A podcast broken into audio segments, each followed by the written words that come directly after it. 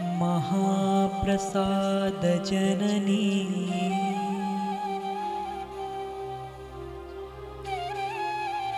सर्वसौभाग्यवर्धिनी।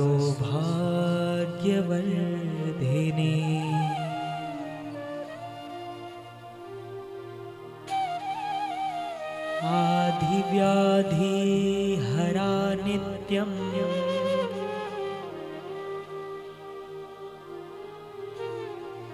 तुलसित्वं नमोऽस्तु ते।